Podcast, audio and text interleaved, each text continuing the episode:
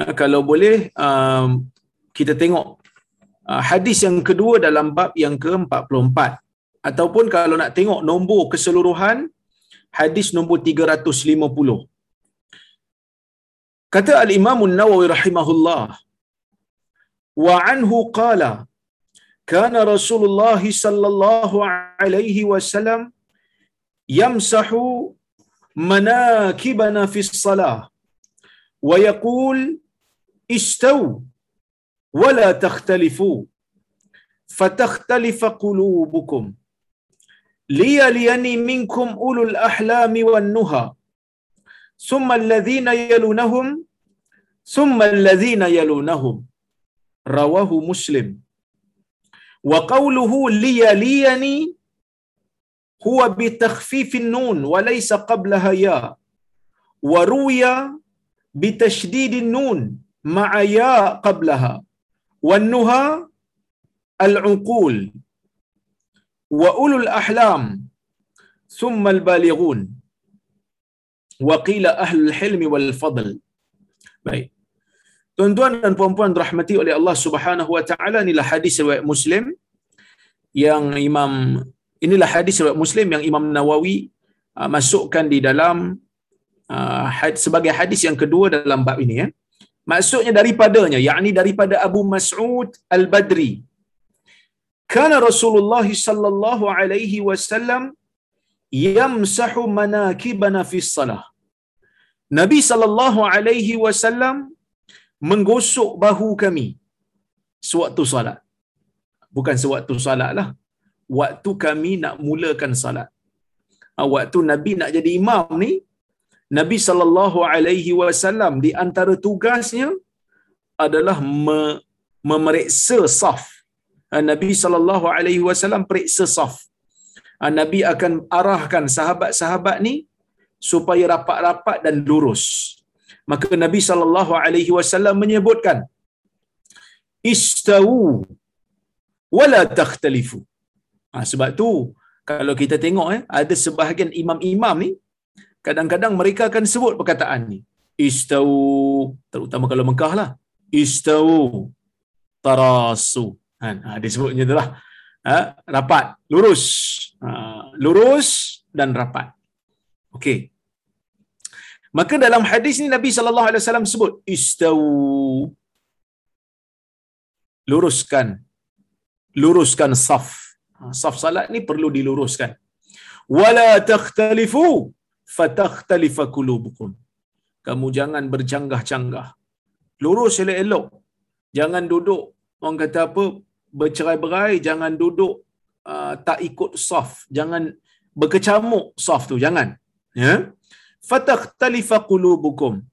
Nanti jiwa-jiwa kamu juga akan bercanggah-canggah. Ha, jiwa-jiwa kamu akan berpecah belah. Liya liyani. Liya liya liya lini, sorry. Liya lini minkum ulul ahlami wan nuha. Hendaklah orang yang ada berdekatan denganku kata Nabi. Hendaklah orang yang berdekatan dengan Nabi sallallahu alaihi wasallam yang betul-betul uh, berada di belakang Nabi sallallahu alaihi wasallam ni orang yang ulul ahlami wan nuha kata Nabi. Imam Nawawi menjelaskan maksud al-ahlam dan an-nuha. Apa maksud an-nuha? Kata Imam Nawawi, wan nuha al-uqul. Nuha ni orang yang nuha ni akal. Bila Nabi kata ulul ahlami wan nuha orang yang ada akal yang baik. Orang yang cerdik. Orang yang ada kelebihan, orang yang ada ilmu. Wal ahlam yakni orang-orang yang telah balik. Ada yang kata orang yang mempunyai kecerdikan dan kebijaksanaan. Tuan-tuan dan puan-puan rahmati Allah Subhanahu wa taala sekalian, dalam hadis ni kita boleh mengambil beberapa faedah. Yang pertama sekali, tugas imam ketika mana nak salat, imam perlu untuk cek saf salat di belakang dia. Seperti mana Nabi sallallahu alaihi wasallam cek saf salat di belakang dia, Nabi cek adakah ia lurus ataupun tidak dan juga adakah ia rapat ataupun tidak. Ha, ini tugas imam jugalah. Sunnah bagi imam. Untuk cek betul-betul. Tengok betul-betul. Supaya imam ambil tahu. Imam ni, dia bos. Kira kalau dalam, orang kata apa, dalam penerbangan, imam ni kira macam kapten lah. Ha? Imam ni macam kapten. Selagi mana kapten tak bagi tahu boleh terbang, kapal terbang tak boleh terbang. Ha, ini geng-geng pilot dia tahulah. Kapten sangat berkuasa pada kapal dia. Ha, okay? Begitu juga imam lah. Dia berkuasa lah. Ha? Selagi mana dia tak mula, orang lain tak boleh mula. Jadi dia ada tanggungjawab untuk meluruskan dan merapatkan saf. Ha, waktu saya belajar dekat UIA dulu tuan-tuan, masjid UIA ni besar. Dia lebar kan. Besar, panjang dan lebar. Imam dekat masjid UIA tu, masa saya jadi pelajar dekat situ. Bagus dia. Sebelum dia salat, kalau katakan salat zuhur, dia akan cek belah kanan. Asal dia akan cek belah kiri pula. Maksud dia akan cek daripada tempat dia tu, sampai ke ujung saf. Jauh juga lah di jalan. Dia tengok kaki. Kan? Kalau tak sama, dia akan suruh ke depan. Ke depan, ke depan, dia kata. Ha, kalau tak tak dapat, dia kata rapat, rapat, rapat. Ha. So, orang tak beranilah nak tegur imam. Kan? Sebab, kalau orang bergaduh dengan imam, imam tak mula solat, lambatlah nak habis. Kan? Orang lepas ni ada urusan pula. Tambah kalau selepas tu solat asar kan? Macam-macam benda nak buat lepas asar. Jadi, imam tak mula, solat tak mulalah kan. Solat tak akan habis lah. Maka dia orang pun ikutlah cakap imam. Ha, imam ni kena ada lah. Orang kata apa? Karisma tu. Karisma nak menjadikan saf itu lurus. Nak menjadikan saf itu rapat. Ha, itu imam punya tugas. Di antara tugas imam. Dan bukan hanya sekadar menunjukkan dengan perbuatan, disunnahkan juga menyebut dengan perkataan. Sebab tu kalau kita tengok Imam Mekah dan Imam Madinah kan, Imam Masjidil Haram dan Imam Masjid Nabawi, mereka sebut istau istau tarasu. Ha, disebut macam tu. Luruskan saf, luruskan saf, rapat-rapat. Rapat-rapat. Kerana tuntutan saf ni dua lah. Yang pertama lurus, yang kedua rapat. Jadi tuan-tuan dan puan-puan rahmati Allah sekalian, imam di mana-mana tempat pun kena budayakan benda ni. Kena budayakan peringatan ni. Cuma kita di zaman COVID ni tak mampulah kita hanya boleh luruskan. Kita tak mampu nak rapatkan lagi. Ha, mungkin ada sebahagian orang yang berkata patutnya kita dah boleh rapat lah Ustaz. Sebab apa? Sebab dalam kapal terbang pun boleh rapat. Ha, macam mana nak jawab tu kan? Sebenarnya kami ahli fatwa ni pun ada juga Uh, mencadangkan ataupun berbincang dengan, uh, dengan bersama ahli fatwa. Tetapi setakat ini kita nak tengok dulu varian yang baru. Ha, kita nak tengok sejauh mana jangkitan dia tu dan kesan dia tu. Sebab apa? sebab orang yang naik kapal terbang eh, dia rapat-rapat uh, dikatakan di antara SOP nak naik kapal terbang ni kena swab ha, kena swab dulu. Jadi orang yang nak pergi masjid kalau dia pergi setiap waktu takkan dia nak swap setiap kali dia nak pergi. Jadi dia macam kurang praktikal sikit.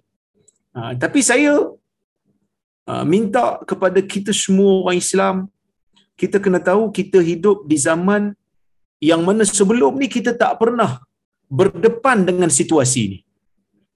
Kita tak pernah hidup dengan situasi wabak seperti ini. Kita tak tahu. Melainkan setelah ahli perubatan, ahli virologi bagi tahu kat kita. Jadi kita mengikut nasihat mereka. Oleh kerana itu tuan-tuan dan puan-puan rahmati Allah Subhanahu wa taala sekalian, saya melihat kegusaran sebahagian daripada orang-orang kita berkenaan dengan saf.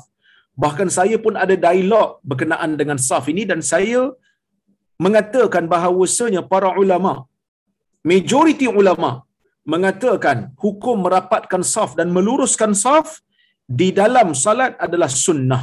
Ha, sunat muakkad. Ia tidak sampai kepada tahap wajib. Walaupun sebahagian ulama seperti Al-Imam Al-Bukhari, seperti mana yang disebutkan oleh Ibn Hajar, ya, mereka mengatakan merapatkan saf ini wajib, tetapi pendapat yang tepat ia adalah sunat muakkad kerana di sana ada hadis daripada Abu Hurairah Abu Bakrah yang mana Nabi sallallahu alaihi wasallam memerintahkan dia untuk meng, uh, tidak tidak perlu tidak boleh tak boleh ulang lagi perbuatan masuk salat sedangkan dia belum masuk dalam saf.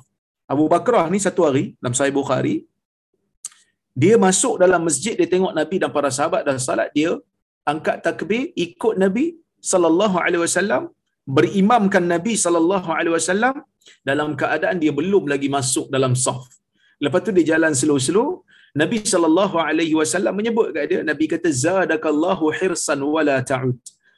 Moga Allah menambah kesungguhan kamu untuk datang salat tapi kamu jangan ulang lagi. Ada riwayat sebut wala tu'id. Kamu jangan mengulanginya. Maka para ulama mereka berbincang kenapa Nabi sallallahu alaihi wasallam tidak mengarahkan Abu Bakrah untuk mengulangi salat semula. Ini menunjukkan bahawasanya melurus dan merapatkan saf dia tak sampai kepada tahap wajib. Dia hanya pada tahap sunat. Walaupun hanya pada tahap sunat, kadang-kadang orang marah saya, dia kata, hanya je ustaz-ustaz sebut, taklah. Nak dibandingkan dengan wajib, dia sunat lah. Tapi adakah saf dan saf ini perlu dirapatkan dan diluruskan dalam masa yang biasa bukan waktu wabak? Ya. Perlu. Bahkan saya kalau siapa-siapa dengar kuliah-kuliah saya sebelum wabak pun kita betul-betul memperjuangkan untuk dirapatkan saf ni. Kan? Kan dulu saya pernah cerita ada seorang pak cik yang marah kat saya bila saya peluk dia. Saya ajak dia dekat dengan saya. Solat tarawih. Ha, dekat Ipoh, sebelum ada wabak, saya balik untuk buka puasa dengan keluarga. Lepas tu bila salat tarawih, saya pergi masjid semayang. Nak semayang tarawih tu, Pak Cik duduk sebelah saya ni, dia tak berapa rapat. Jadi saya peluk dia, dia rendah sikit. Rendah sikit pada saya. So saya peluk dia, saya kata, Pak Cik rapat sikit. Dia tengok saya macam dia nak marah. Lepas tu dia terus keluar daripada saf, dia ada salat kat saf belakang. Renggang sikit lah. Jadi nak bagi tahunya, perjuangan merapatkan saf ini, kita tak pernah abaikan sehinggalah apabila berlakunya wabak. Bila berlakunya wabak seperti ini, kita tak mau masjid ditutup selama dua minggu bila ada kluster.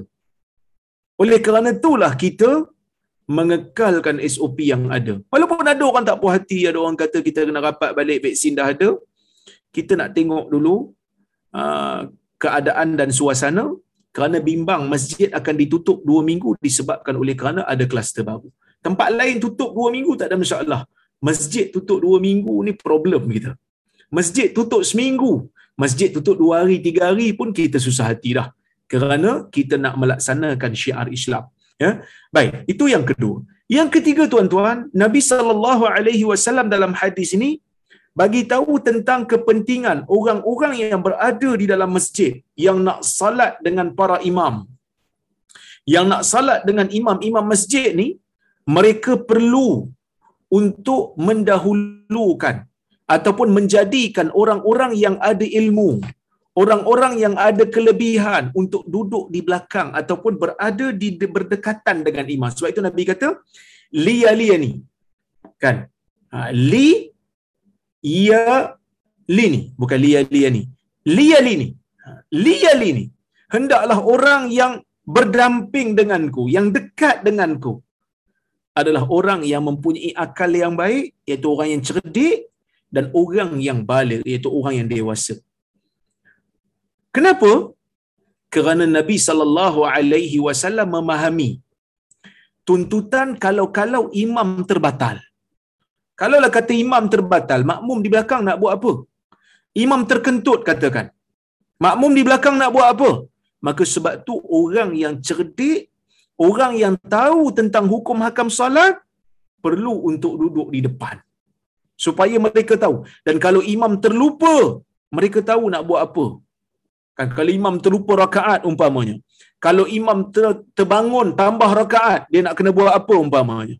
Semua ni hukum hakam fiqah yang perlu di, di, dikuasai oleh orang yang berada di belakang imam. Ha, imam terkentut, imam pengsan, imam orang kata apa tertambah rakaat, imam terlupa rukun. Semua ni perlu. Ilmu yang perlu ada pada orang yang duduk di belakang imam. Kalaulah dia pun jenis tak tahu. Saya pun tak tahu nak buat apa. Imam tanya, kenapa kau tak tegur aku? Dia kata, saya pun tak confident imam. Imam lagi pandai daripada saya. Jadi kalau imam kira salah, saya pun ikut juga salah lah. Ini satu benda yang kita tak mau berlaku lah.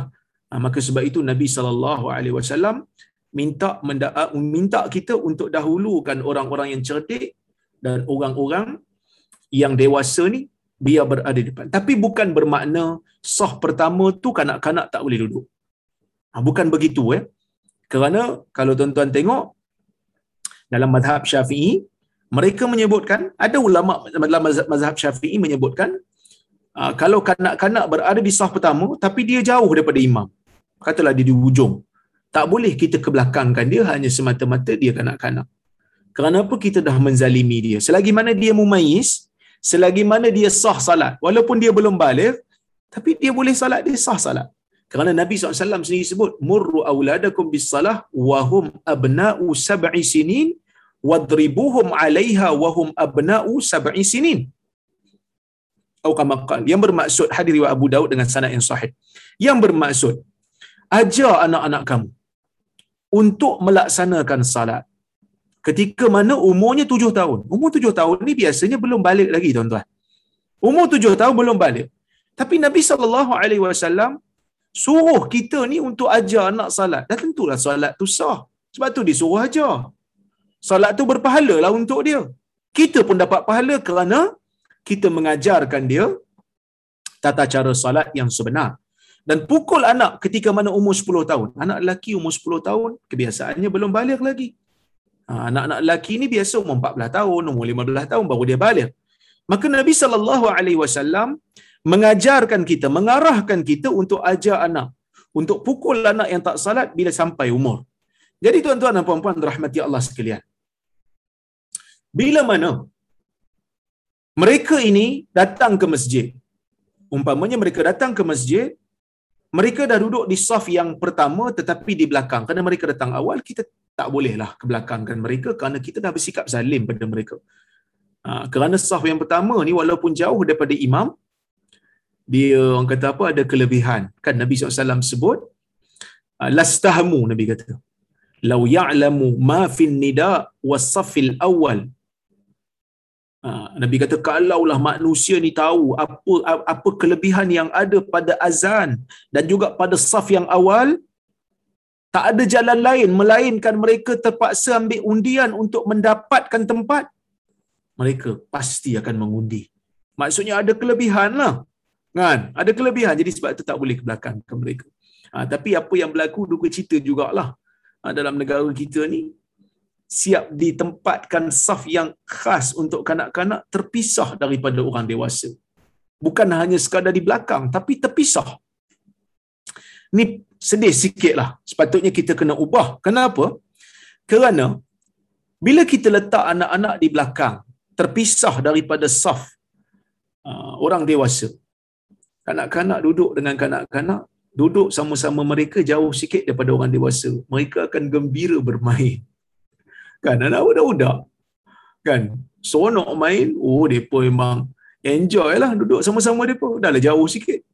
Lepas tu kita marah kita tengking, kita herdik, maka mereka akan rasa masjid tidak mesra kepada mereka. Mereka pergi program-program hiburan, mereka pergi program-program yang bukan di masjid, tom tombak Pak Aznil, contohlah kan. Mereka dihargai, mereka dilayan dengan baik, ah, mereka disantuni dengan hormat, orang yang bercakap dengan mereka bercakap dengan perhatian. Tapi bila pergi ke masjid mereka kena marah. Bila pergi ke masjid mereka kena tengking. Bila pergi ke masjid ah, mereka rasa mereka tak dihargai yang ni saya bukan sebut semua ni. Ada masjid-masjid yang bagus. masya-Allah masjid-masjid sekarang banyak pun yang bagus. AJK masjid dah berubah dah. Tapi ada sebahagian yang kita kena ubah. AJK AJK kena ubah. kan? Jangan jadi macam orang kata apa? AJK yang nak ambil orang kata apa? AJK masjid yang nak ambil tugas polis. Dia pula pergi siasat. Kan? Ha, dia pula pergi siasat orang yang datang masjid jadi tuan-tuan dan puan-puan rahmati Allah Subhanahu wa taala sekalian ini benda yang Nabi sallallahu alaihi wasallam tunjukkan. Tak perlu dipisahkan saf yang hanya perlu dibuat yang berdekatan dengan imam di saf pertama tu biar orang yang yang ada kelebihan. Dan hadis ini secara tidak langsung memberikan kita satu makna lah iaitu kita perlu mendahulukan orang yang ada kelebihan orang yang dewasa untuk duduk di belakang imam. Maka ini satu penghormatan kita kepada dia. Sebab itu Syekh Mustafa Bura dia kata apa? Dia kata afadal hadis. Di antara perkara yang boleh diambil daripada hadis ni adalah qala an-nawawi al-imam an-nawawi menyebutkan taqdimul afdal fal afdal ila al-imam mendahulukan yang afdal kemudian yang kurang afdal sikit berdekatan dengan imam li'annahu aula bil ikram. Kerana orang yang paling mulia orang yang kedudukan dia ilmu dia paling baik lebih utama untuk kita muliakan dia. Wali annahu rubba mahtajal imam ila istikhlaf fayakunu huwa aula kerana berkemungkinan imam pula berhajat terbatal pula solat dia. Katalah imam terkentut dalam masjid. Tengah-tengah solat imam terkentut siapa nak ganti? Orang belakang lah kena ganti. Ha, dia kena ke depan lah. Kan? Bila dia kena ke depan dia kena tahu hukum hakam istighlaf. Okey? Wali annahu yatafattan litanbihil imam anis sahwi ma la yaf uh, ma la yaftan lahu ghairuh. Begitu juga dia kata selain daripada dia perlu menggantikan imam bila imam terbatal salat dia juga perlu untuk kesan pergerakan imam kalau imam melakukan kesilapan. Kalau imam dah buat silap dia kena buat apa? Dia kena tegur macam mana umpamanya ha, yang mana mungkin orang lain yang tak ada ilmu orang lain yang tak ada kelebihan mungkin tak reti. Ya ajalah imam kita ikut je lah dia kata. Imam tu dah dapat allowance kot tiap bulan takkan dia tak tahu. Sedangkan manusia ni ada waktu-waktu dia lupa. Tak kira lah dapat allowance kata dapat allowance kan kadang-kadang imam lupa. Nabi SAW pun lupa. Dalam hadis Nabi sallallahu alaihi wasallam bagi salam dua rakaat. Dua rakaat Nabi bagi salam sedangkan salat tu empat rakaat. Sehingga ada seorang sahabat yang bernama Zul Yadain menegur Nabi sallallahu alaihi wasallam. Dia kata ya Rasulullah aku siratis salah. Ya Rasulullah adakah salat telah diringkaskan Sallaita raka'atain. Engkau salat dua rakaat. Nabi kata la salat tidak diringkaskan. Dia kata kau salat dua rakaat ya Rasulullah. Maka Nabi bertanya kepada Abu Bakar. Nabi bertanya kepada Umar betulkah apa yang disebutkan oleh Zuliyadain? Mereka mengatakan ya betul lah. Macam itulah kami pun nampak. Maka Nabi wasallam bangkit dan Nabi menambah mengangkat takbir dan Nabi tambah lagi dua rakaat. Kemudian Nabi sallallahu ah, melakukan sujud sahwi ini benda-benda yang kita kena tahu. Kan? Habis tu ustaz dia tunggu juga Nabi bagi salam. Dia pun kira tak pandai lah juga. Tak, para sahabat ni pandai. Tapi kenapa sahabat tak tegur Nabi? Sahabat ni, mereka hidup di zaman wahyu masih lagi turun. Sebab tu dia tanya tadi tu. Ya Rasulullah, aku siratis salah. Ya Rasulullah, adakah salat telah diringkaskan? Maka Nabi kata tidak. Mana dia ringkaskan solat macam tu jugalah. Ah, barulah dia bagi tahu engkau solat dua rakaat sedangkan solat ni empat rakaat. Dia orang tak tegur masa dalam solat tu sebab dia orang tahu Nabi sallallahu alaihi wasallam ni bila-bila masa boleh turun wahyu kat dia. Bila-bila masa boleh turun wahyu. Maka bila Nabi pusing ke, bila Nabi buat pergerakan baru ke, mereka ada satu sangkaan ni mungkin wahyu baru turun ni. Tapi bila mereka tanya dulu, Nabi kata tidak, barulah mereka tahu sebenarnya Nabi sallallahu alaihi wasallam lupa. Ya? Innama inni bashar nabi kata sesungguhnya aku adalah manusia. Ansa kama tansawun aku pun lupa seperti mana kamu lupa. Eh nabi boleh lupa ke ustaz? Nabi boleh lupa. Habis itu macam mana Nabi lupa Quran? Dalam nak menyampaikan wahyu, Nabi tak lupa. Wama yantiqu anil hawa in huwa illa wahyu yuha. Nabi tidak lupa dalam nak menyampaikan wahyu. Habis yang ni bukan sampaikan wahyu. Yang ni Nabi sallallahu alaihi wasallam dah bagi tahu dah. Salat memang empat rakaat. Kan? Ha, lepas tu Nabi menunjukkan tata cara bagaimana nak melakukan sesuatu apabila seseorang itu telah pun lupa di dalam solat. Perlu tambah berapa tak cukup, kemudian sujud sahwi. Itu perkara yang sepatutnya kita buat. Baik. Kata Al-Imam Nawawi lagi, "Wal yadbatu sifat as-salah wa yahfazuha wa yata'allamuha wa yu'allimuha an-nas." Ha, mereka boleh orang kata apa? Ha, mengenal pasti sifat salat, menghafalnya, belajar sifat-sifat salat daripada imam dan juga mengajarkannya kepada manusia. Kan kita tengok uh, Muaz bin Jabal radhiyallahu anhu pada zaman dia kan dia belajar dengan Nabi sallallahu alaihi wasallam. Muaz ni sahabat Nabi yang besar yang hebat yang terkenal. Dia salat dengan Nabi sallallahu alaihi wasallam salat Isyak bersama dengan Nabi. Nabi jadi imam dia. Ha, dia tengoklah gerakan Nabi sallallahu alaihi wasallam sebab dia orang cerdik. Sebab Nabi kata wa a'lamukum bil halali wal haram Muaz ibnu Jabal. Orang yang paling tahu dalam kalangan kamu tentang halal dan haram ialah Muaz ibnu Jabal. Muaz lah orang yang paling pandai sekali berkenaan dengan halal dan haram. Jadi Muaz ni dia pandai, dia tengok gerakan Nabi, dia tengok gerakan imam, dia hafal. Dia kenal pasti gerakan Nabi. Oh, macam ni cara solatnya. Oh, macam ni imam buat. Sebab nanti dia ni ada kedudukan di tempat dia. Nanti bila dia balik, Muaz ni bila balik ke kawasan perkampungan dia, dia menjadi imam pula kepada orang kampung dia. Ah, dia menjadi imam pula pada orang kampung. Dia kan kita pernah dengar satu cerita kan? Ah, satu kisah di mana Muaz ini pernah solat panjang sehingga sebahagian daripada orang merungut kepada Nabi sallallahu alaihi wasallam dan Nabi sallallahu alaihi wasallam tegur Muaz. Sebab Muaz ni memang jadi imam kat tempat dia. Salat bersama dengan Nabi sallallahu alaihi wasallam, lepas tu dia salat bersama dengan kaum di salat yang sama. Boleh ke ustaz? Boleh. Seperti mana yang telah saya huraikan dalam kuliah yang lepas, iaitu seseorang boleh mengulang salat yang sama apabila terdapat jemaah lain. Ah, dia nak dapatkan pahala sunat dia boleh ulang. Muaz bila salat di perkampungan dia, dia ulang tu salat dia tu dikira sebagai salat sunat walaupun dia salat isyak. Tapi salat dia tu salat sunat. Kerana salat yang wajib telah dilaksanakan bersama Nabi sallallahu alaihi wasallam. Dan juga salat makmum adalah salat fardu. Ini menjadi dalil bagi mazhab majoriti ulama yang mengatakan orang yang salat fardu boleh berimamkan orang yang salat sunat. Contohlah, kita datang kat masjid, kita salat tarawih, kita tengok dia orang salat tarawih, kita belum salat isyak.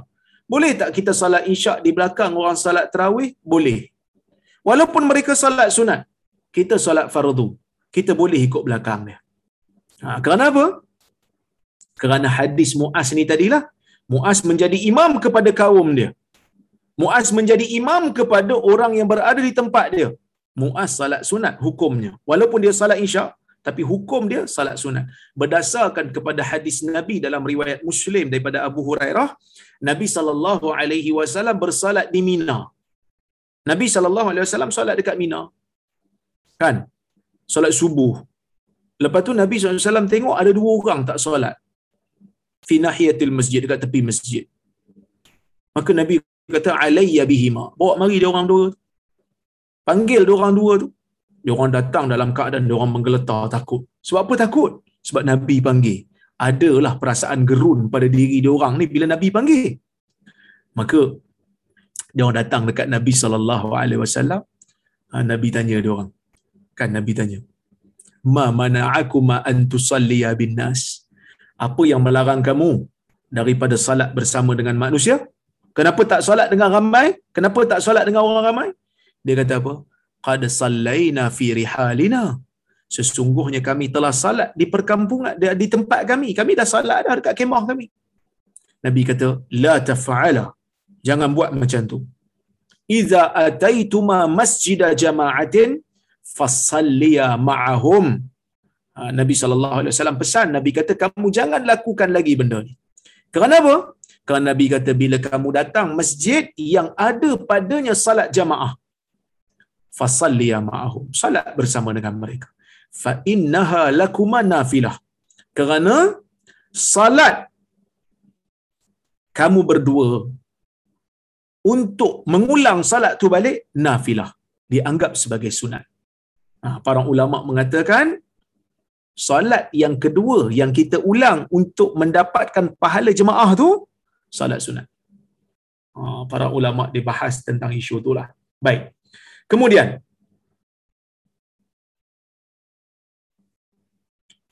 Kita tengok kepada manfaat ataupun faedah yang seterusnya. Dia kata la yakhtassu hadha taqdim bis salah. Wa inna ma yakunu li ahli fadl fi kulli majma' ha, dia kata ha, bukan kita harus ataupun dia tak terkhusus mendahulukan orang yang ada kelebihan ni tak khusus untuk solat saja. Tak khusus. Tapi untuk semua perhimpunan. Kan untuk semua perhimpunan muliakan orang yang ada ilmu muliakan orang yang ada kedudukan muliakan orang yang ada kelebihan. Okey? Kemudian hadis bagi tahu al hassa ala taswiyati sufuf fi salat wal i'tinani biha. Wal i'tina'i biha.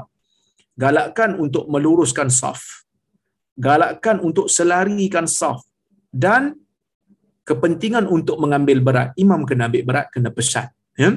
Fi taswiyati sufuf wa tarasil manakib isyarah ila wahdati safil ummah.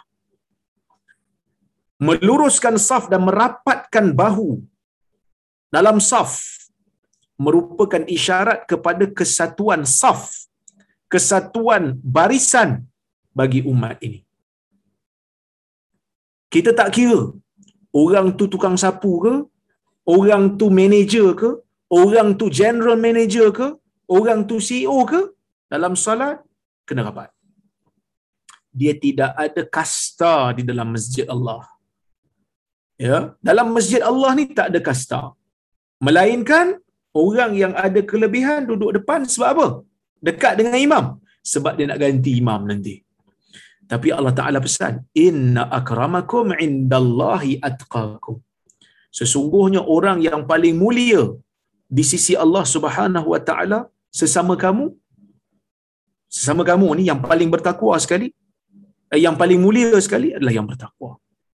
So sebab tu kita masuk masjid dia tak ada dah pakai gelaran apa-apa.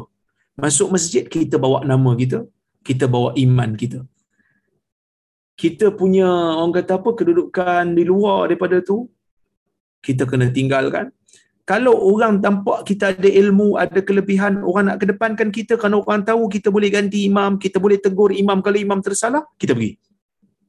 Kan? Tapi nak kata kita nak tuntut, ah, saya ni ah, VVIP, saya VIP. Tuan-tuan, dunia ni tak tak tak menjadi satu imbangan yang betul lah untuk kita mendapatkan hak-hak yang tertentu dalam masjid Allah.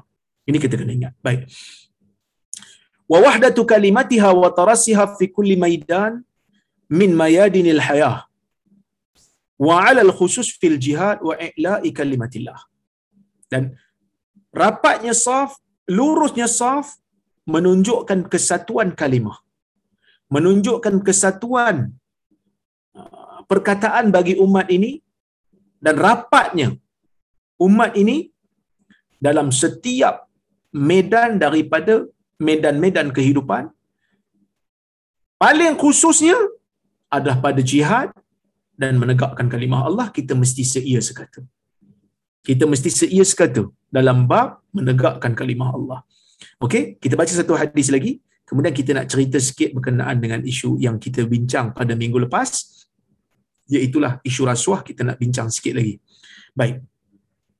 Hadis nombor 3 dan hadis 351. Wa an Abdullah ibn Mas'ud radhiyallahu anhu qala qala Rasulullah sallallahu alaihi wasallam liyalini minkum ulul ahlami wan nuha thumma alladhina yalunahum ثم الذين alladhina yalunahum wa iyyakum wa وهيشات aswaq rawahu muslim yang bermaksud daripada Abdullah bin Mas'ud radhiyallahu anhu dia berkata Rasulullah sallallahu alaihi wasallam bersabda liyalini hendaklah orang yang mengiringiku hendaklah orang yang berada berdekatan denganku daripada kalangan kamu ialah orang-orang yang mempunyai umur yang dewasa sedikit dan orang yang mempunyai akal fikiran yang baik. Summa alladhina yalunahum. Kemudian orang yang mengikuti mereka iaitu orang yang rapat dengan mereka dari sudut martabat, kemudian orang yang rapat dengan mereka dari sudut martabat tapi bawah sikit. Maksud Nabi SAW meraihkan umur dulu, duduk belakang Nabi supaya mereka tahu apa nak buat bila tersilap seperti mana yang saya hurai tadi. Kemudian lepas mereka orang yang seterusnya seterusnya mengikut martabat eh? Kemudian Nabi ulang tiga kali lah tiga kali Nabi kata. Dan Nabi SAW pesan Nabi kata apa? Wa iyyakum wahaisyatil aswaq. Hati-hati kamu jangan sampai kamu melakukan kebisingan di dalam pasar. Jangan buat bising lah dalam pasar. Nabi SAW pesan masjid bukan tempat untuk buat bising. Ah, masjid bukan tempat untuk orang bertengkar, orang bergaduh ataupun orang melakukan perkara-perkara lara. Ha, jadi tuan-tuan dan puan-puan rahmati Allah sekalian, kata Syekh Mustafa Bura dia kata bil idafa ila ma sabaq. Hadis ni dia nak tambah lagi faedah dia kata an-nahy an ihdath ad-dajij wa raf'il aswat amama al-musallin. Hadis ini mengandungi larangan untuk melakukan dajij wa raf'il aswat melakukan kebisingan dan mengangkat suara di depan orang yang bersalat wa khassatan amama al masajid. Terutamanya di depan masjid. Lima kana min hurmah. Kerana apa? Kerana masjid ini ada kehormatan dia sendiri. Masjid ni tempat yang dihormati. Nak angkat suara perlu dengan keperluan azan umpamanya. Imam baca dalam salat umpamanya. Kuliah umpamanya. Kerana ia termasuk dalam perkara fardu kifayah. Nak mengajar orang. Bahkan kadang-kadang masuk dalam fardu ain. Nak mengajar orang salat nak mengajar orang tata cara wudu ni fardu ain. Perlu untuk diangkat suara supaya orang dengar. Tapi selain daripada tu dia nak baca Quran seorang-seorang dia. Tak perlu angkat suara. Begitu juga, tak perlulah pasang keset. Bacaan Quran punya kuat sampai ganggu orang yang ada dalam masjid dan sampai ganggu orang yang berada di luar masjid. Walaupun ada sebahagian ulama um, apa ni orang kata bersetuju dengan perbuatan uh, tarhib sebelum subuh. Uh, tarhib ni maksudnya zikir sebelum subuh. Nak bagi orang bangun tetapi kebanyakan ulama yang saya baca mereka menentang mereka kata cukup azan dua kali azan pertama sebelum subuh azan kedua uh, sewaktu subuh cukup azan pertama tu untuk kejut orang azan kedua nak tunjuk waktu masuk tak perlu zikir panjang-panjang ha? Imam uh, Ibnul Hajj Al-Maliki mengecam benda ni begitu juga Ibnul Jauzi mengecam benda ni. Sebab apa? Sebab mereka kata ia perbuatan yang mengganggu orang nak tidur. Kan? Ha, bukan semua orang nak kena bangun untuk solat subuh kerana ada orang tak wajib solat subuh dia haid, dia nifas umpamanya. Ha, budak-budak kecil, bayi. Jadi kita, kalau azan tak apa, dia sekejap. Kita ah, kita zikir punya lama kita ganggu orang. Kan baru-baru ni ada kes di mana satu orang pensyarah kan dia uh, tut, masuk dalam masjid dia tutup dia tutup uh, keset kena marah dengan IJK masjid sebab dia kata tolonglah waktu lepas asar jangan pasang sebab apa sebab dia kata dia ada kelas saya pun tuan-tuan kelas ada katalah kita pada malam uh, katalah lepas maghrib ke uh, lepas zuhur ke kita ada kuliah ataupun sebelum zuhur ada kuliah online umpamanya ataupun kita ada kelas di universiti tiba masjid pasang kuat-kuat dan mengganggu saya tak boleh ngajar sedangkan itu bukan tuntutan untuk pasang kuat-kuat ni bukan tuntutan yang dituntut adalah azan. Azan kita boleh tunggu. Tapi kalau dah sampai sejam pasang keset, Kan? Seolah-olah macam kita ganggu orang. Orang ada kehidupan. Jadi, kadang-kadang kita buat satu benda yang tak perlu pun. Tak dituntut pun pada agama. Tapi kita buat dan kita rasa itulah agama. Siapa yang menentang, siapa yang menentang kita, ah kira dia adalah musuh agama. Ini benda yang tak betul tuan-tuan. Kita telah menzalimi orang. Ya? Kemudian tuan-tuan, yang ke yang seterusnya faedah dia kata ada mutashwish 'ala al-musalli litakuna as-salah aqraba ila al-khusyu' ila al-khusyu'. Ah, jangan melakukan orang kata apa gangguan terhadap orang yang sedang salat. Supaya salat itu lebih dekat kepada khusyuk. Supaya orang yang salat tu boleh dapat khusyuk. Kita duk bising. Macam bisingnya pasar tu bising pasar. Mungkin dekat orang kata apa dekat Malaysia ni kalau dekat KL mungkin jarang jumpa kot. Tapi ada juga bising. Kalau kita pergi pasar borong kan dia orang duk lelong-lelong.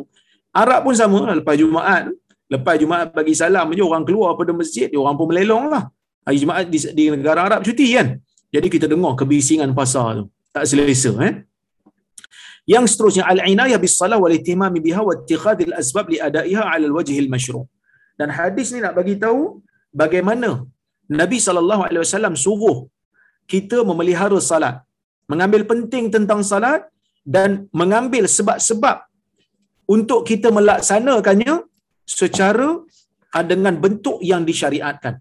Ha, jangan jangan buat salat tu dalam keadaan halai balai lah. Ha, itu yang dimaksudkan di dalam ha, di dalam hadis ini. So sebab tu Nabi sallallahu alaihi wasallam tidak benarkan kita ni untuk melakukan kebisingan di dalam di dalam salat. Okey. Kemudian tuan-tuan, isu semasa hari ini insya-Allah kita nak sembang sikit berkenaan dengan rasuah. Pada kuliah yang lepas saya telah pun huraikan berkenaan dengan hukum rasuah yang sepakat ulama mengatakan ia adalah haram. Bahkan bukan hanya sekadar haram, ia termasuk dalam senarai dosa-dosa besar. Kenapa termasuk dalam senarai dosa besar? Kerana Allah Subhanahu Wa Taala melaknat orang yang melakukannya dalam satu riwayat, dalam riwayat lain Nabi sallallahu alaihi wasallam melaknat orang yang memberi dan orang yang menerima. La'ina Rasulullah sallallahu alaihi wasallam ar-rashi wal murtashi. Nabi sallallahu alaihi wasallam melaknat orang yang menerima rasuah, orang yang memberi rasuah dan orang yang menerima rasuah. Tuan-tuan, kesan rasuah ni. Kenapa Islam betul-betul perang dengan rasuah ni? Kan? Islam tak bagi. Bahkan dalam hadis Nabi SAW sebut hadayal umal ghulul. Kan?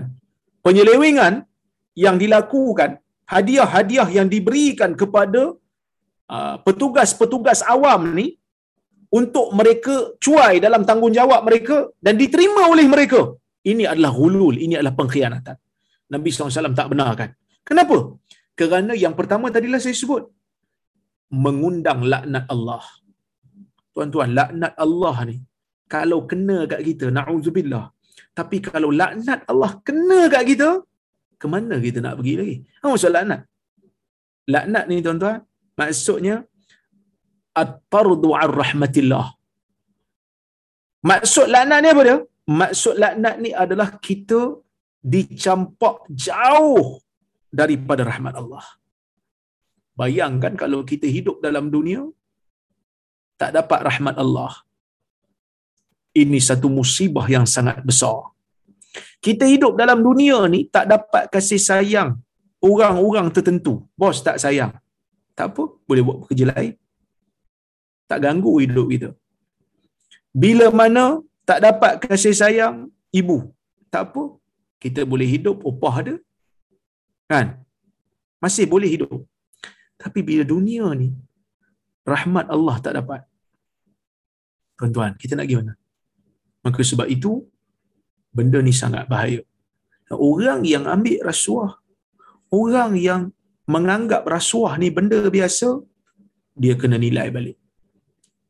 Dia kena nilai balik jiwa dia. Dia anggap macam belah, benda biasa zaman ni. Dah, dah, dah. Kita kena ubah orang Islam di akhir zaman, orang Islam yang hidup di zaman kerosakan berlaku, dia perlu ada jati diri. Dia tak boleh kata uh, Nabi SAW sebut dalam hadis riwayat Tirmizi walaupun ada orang kata apa perbahasan sikit pada sanad dia tapi Syekh Syaraf Al-Qudah membawakan uh, hadis ini di dalam uh, kitab dia itu Hadis Nabawi fi Raqaiq dia kata apa? Nabi SAW pesan la takunu imma'ah. Kamu jangan jadi orang yang imma'ah. Apa itu imma'ah? Imma'ah ialah orang yang uh, kita panggil tak ada pendirian. Imma'ah ni maksudnya orang yang tak ada pendirian. Awas orang yang tak ada ke, uh, pendirian. Dia kata apa? In ahsanan nas ahsanna dia kata. Kalau manusia buat baik uh, kami buat baik. Wa in zalamu zalamna. Kalau mereka buat zalim kita pun buat zalim lah. Dalam hadis ni sebut walakin wattinu anfusakum. Tapi kamu kena tegakkan pendirian kamu. Kamu kena tetapkan pendirian kamu. In ahsanan nas an tuhsinu. Wa in asa'u fala tazlimu atau kama qala dalam hadis Tirmizi sanad dia dhaif ya tapi kita boleh guna dalam fadail amal. Iaitu bila manusia buat baik kamu buat baik. Kerana manusia buat baik ya.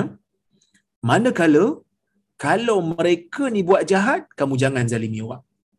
Kita kena ada pendirian kita. Orang duk makan rasuah orang duk anggap rasuah biasa kita kena ubah. Benda ni haram. Kita hidup dalam dunia bukan lama.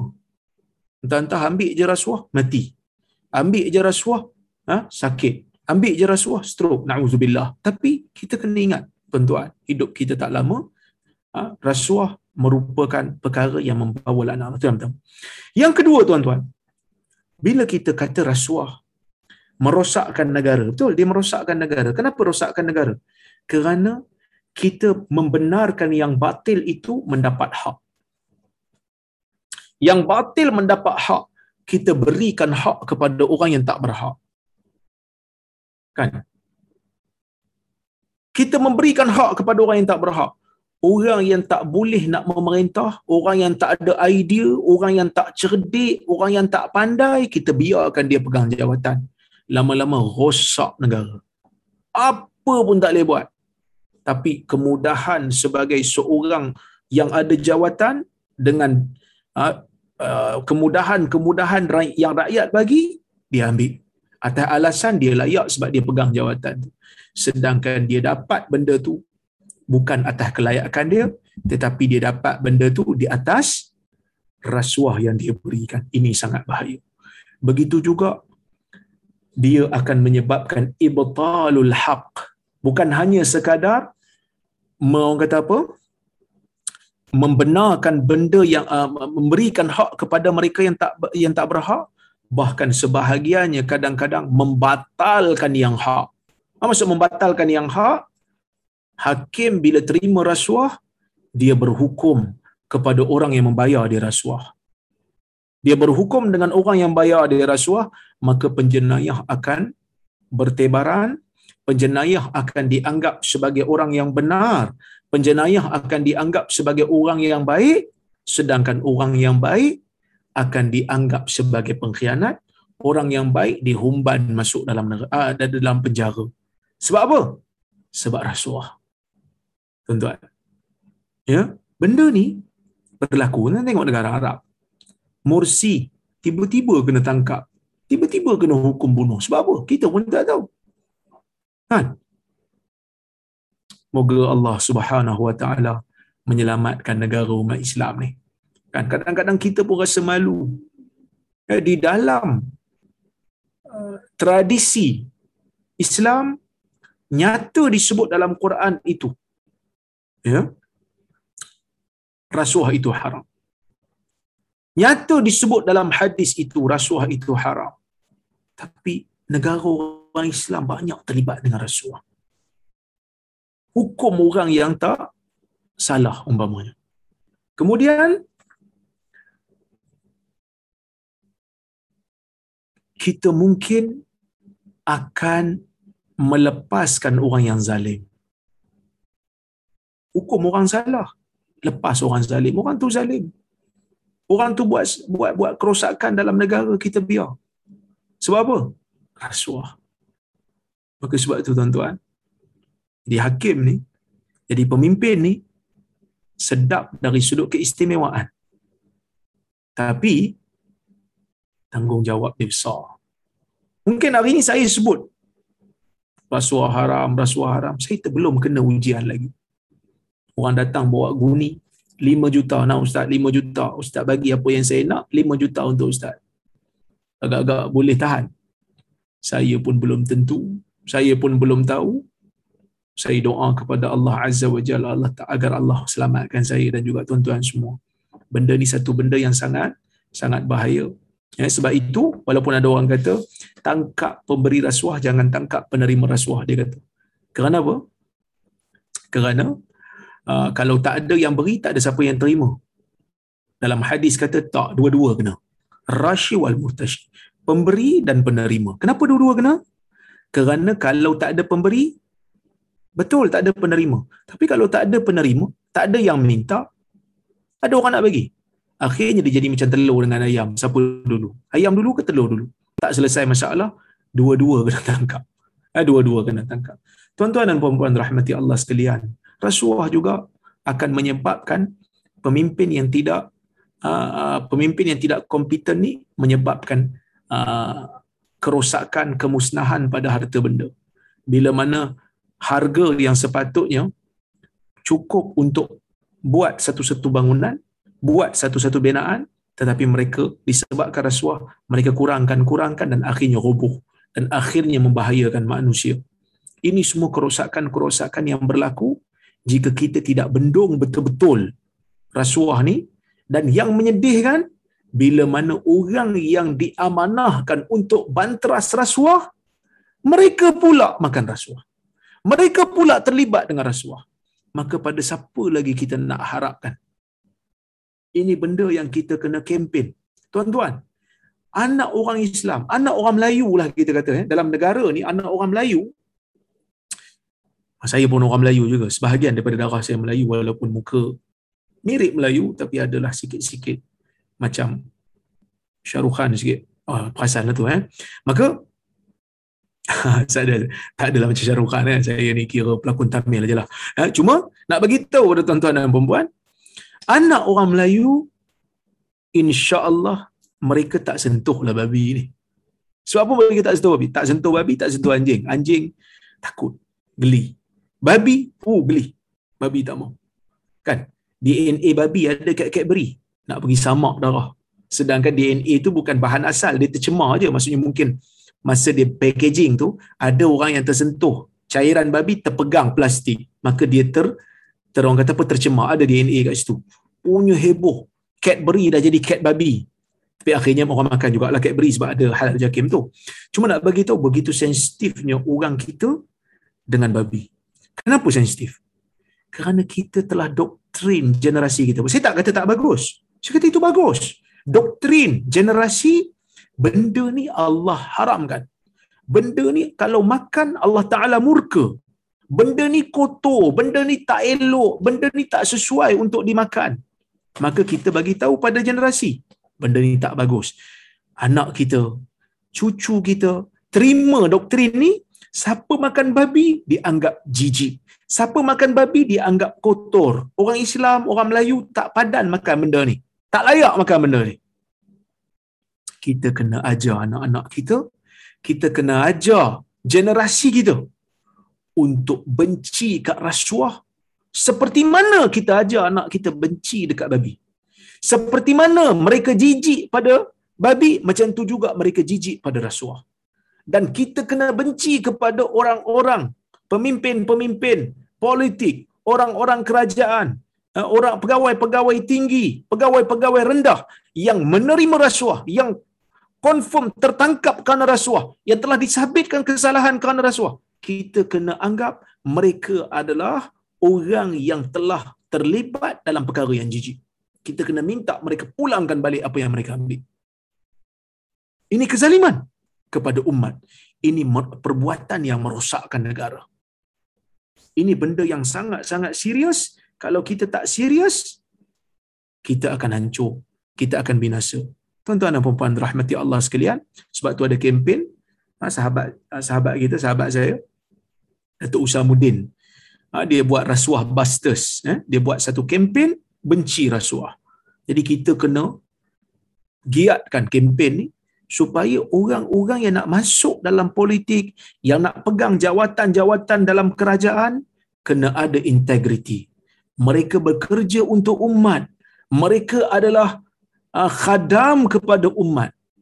Bukan umat yang memberikan mereka duit-duit rasuah.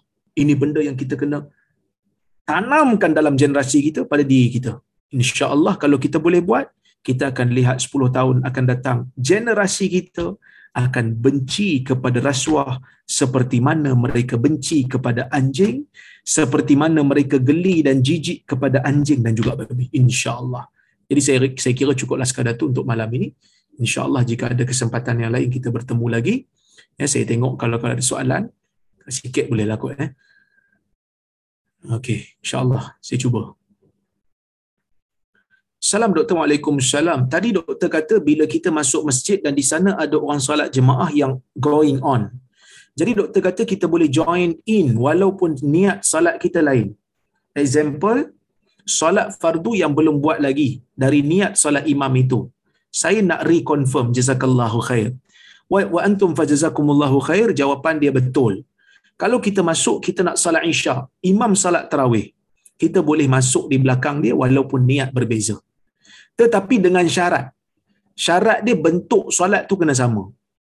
Kalau bentuk solat beza tak boleh. Macam mana bentuk solat beza tak boleh? Kita nak pergi solat isyak, imam solat jenazah. Ah tak boleh lah. Tak boleh lah ikut belakang imam tu sebab imam tu solat jenazah mana ada rukuk. Yang boleh solat yang ada rukuk. Tak boleh juga kalau imam solat gerhana. Kita nak solat fardu, dia solat gerhana. Solat gerhana ada dua kali rukuk. Jadi tak boleh follow belakang dia. Sebab dia dua kali rukuk, kita nak buat apa? Kita tak boleh ikut belakang dia. Tapi kalau dia salat sunat, tahiyatul masjid, dia salat sunat tarawih, kita boleh follow belakang dia. Ha? Itu pendapat yang tepat dalam kalangan ulama berbeza dengan mazhab Hanafi dalam masalah ni. Mazhab Syafi'i adalah mazhab yang tepat dalam isu ni. Wallahu'alam. Assalamualaikum doktor. Waalaikumsalam. Moga Allah memberkati doktor dan keluarga dan tuan juga. Soalan, apakah hukum kita menyebarkan kesalahan orang lain? Adakah itu sebar aib? Memang jelas kelakuan itu salah, adakah kita berhak sebar kesalahan tersebut pada orang awam? Jazakumullah khair. Kita kena bezakan dua benda. Ataupun tiga benda. Yang pertama, orang yang melakukan dosa yang di antara dia dengan Allah. Tidak menzalimi orang lain, tidak mengganggu hak orang lain dan dia sembunyikan maka dalam keadaan tu kita tidak boleh untuk menyebarkan aib itu sebaliknya kita tegur dia kita nasihat dia. Tapi kalau dosa yang dia buat tu melibatkan kezaliman kepada orang lain ataupun menggugat hak orang lain ataupun membahayakan nyawa ataupun anggota orang lain ataupun harta orang lain kita wajib bagi tahu pada pihak berkuasa wajib bongkarkan kerana dia telah melibatkan hak orang contoh dalam rumah dia dia pergi colik anak dara orang dia nak rogol kita wajib bagi tahu kepada pihak berkuasa kerana dia telah menceroboh hak orang. Itu yang kedua. Yang ketiga dosa peribadi yang dia buat. Tak melibatkan orang lain tapi dia sendiri dedahkan. Dia pergi letak dekat media sosial dia pergi bercerita dia sebarkan gambar dia maka kita boleh kecam terbuka. Dalam hadis Nabi sallallahu alaihi wasallam kata kullu ummati muafa. Setiap daripada kalangan umatku diberikan kemaafan melainkan illal mujahirin kecuali orang yang menzahirkan maksiat dia Allah Taala dah tutup dia bagi buka maka pada masa itu kita boleh kecam terbuka kerana dia dah buka baik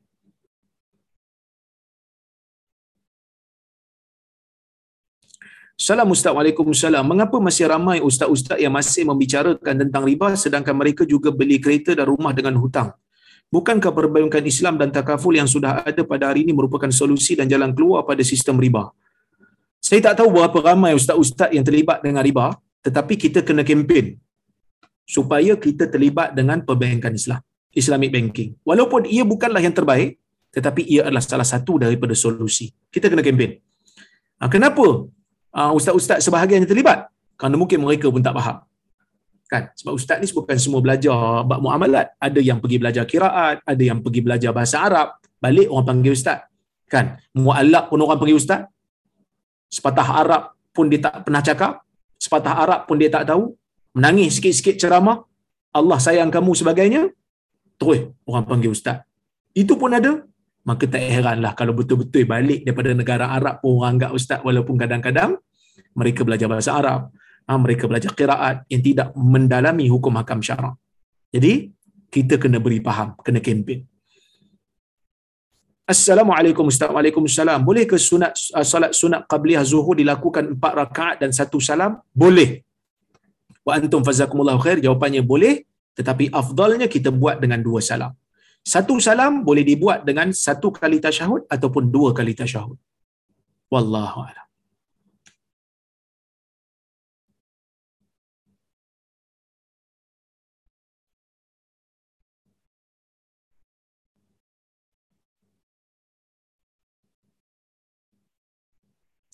Bak riba saya pun tertanya-tanya. Loan bank Islam pun interest dia boleh tahan. Apa pandangan? Bank Islam dia tak panggil interest. Eh? Dia panggil kadar keuntungan. Ha, kadar keuntungan dia tu tinggi sikit sebab dia fix. Daripada tahun pertama sampai tahun ke-9, daripada tahun pertama sampai ke tahun uh, ke-15 dia dia dia fix. Dia tak boleh nak berubah sebab dia terikat dengan kontrak. Jadi dia terpaksa uh, fikir risiko kalau-kalau BFR naik ataupun kita kata uh, BR lah. Dua, dua orang panggil BFR basic financing rate. Uh, ada orang kata BLR basic lending rate. Sekarang panggil basic rate ya. BR dia um, betul ke tak? Saya tak tahu istilah-istilah ni. Uh, mungkin Datuk Datuk Farid boleh betulkan kalau saya salah ya. Uh, mereka fixkan kerana risiko terlalu tinggi dan mereka tak boleh nak ubah kontrak. Sebab tu mereka tinggikan sikit. Uh, itu disiplin lah macam mana keadaan ekonomi pun setelah kontrak kita buat daripada awal tahun pertama sampai tahun ke-15 semua on paper. Dan kita sign kita setuju. Selagi mana kita setuju okey. Baik. Assalamualaikum warahmatullahi wabarakatuh. Waalaikumsalam. Setuju tukar dari YB kepada KR kadam rakyat. Boleh jadi kadam rakyat. Baik. Assalamualaikum Ustaz. Waalaikumsalam Terima kasih atas perkongsian ilmu pada malam ini dan terima kasih memberikan peluang. Sama-sama. Moga-moga ada manfaat. Assalamualaikum Dr. Waalaikumsalam. Ada tak amalan yang sabit daripada ibu-ibu mengandung? Jawapannya tidak ada seperti mana yang lain-lain juga. Wallahu a'lam.